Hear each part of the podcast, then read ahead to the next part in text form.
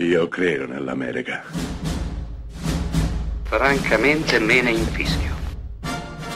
Io sono tuo padre. Anna Nishimasa. Rimetta a posto la candela. Rosa bella.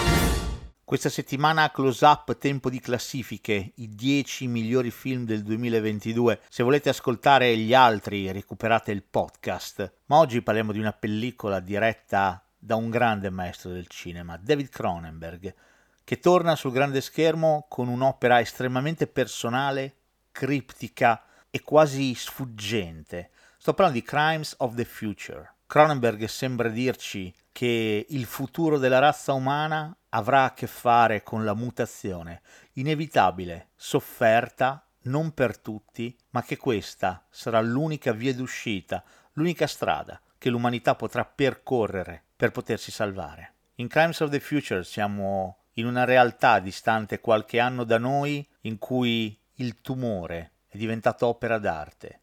Gli esseri umani producono escrescenze tumorali che vengono tatuate in performance artistiche che catturano l'attenzione del pubblico, che è lì per vedere rappresentato il futuro della razza umana. Beh, in questo contesto allucinante, in una società che cade a pezzi, in cui gli edifici, anche quelli governativi, sono completamente scrostati e fatiscenti, esiste un grosso problema di nutrimento che forse sarà risolto dalla plastica. Ecco, il maestro canadese sembra volerci dire che forse dovremmo chiudere il cerchio e arrivare a consumare quello che produciamo, i rifiuti che produciamo, in una specie di ciclo perfetto di eterno smaltimento. Forse non per tutti, forse troppo avanti, ma piaccia o no, questo è grande cinema.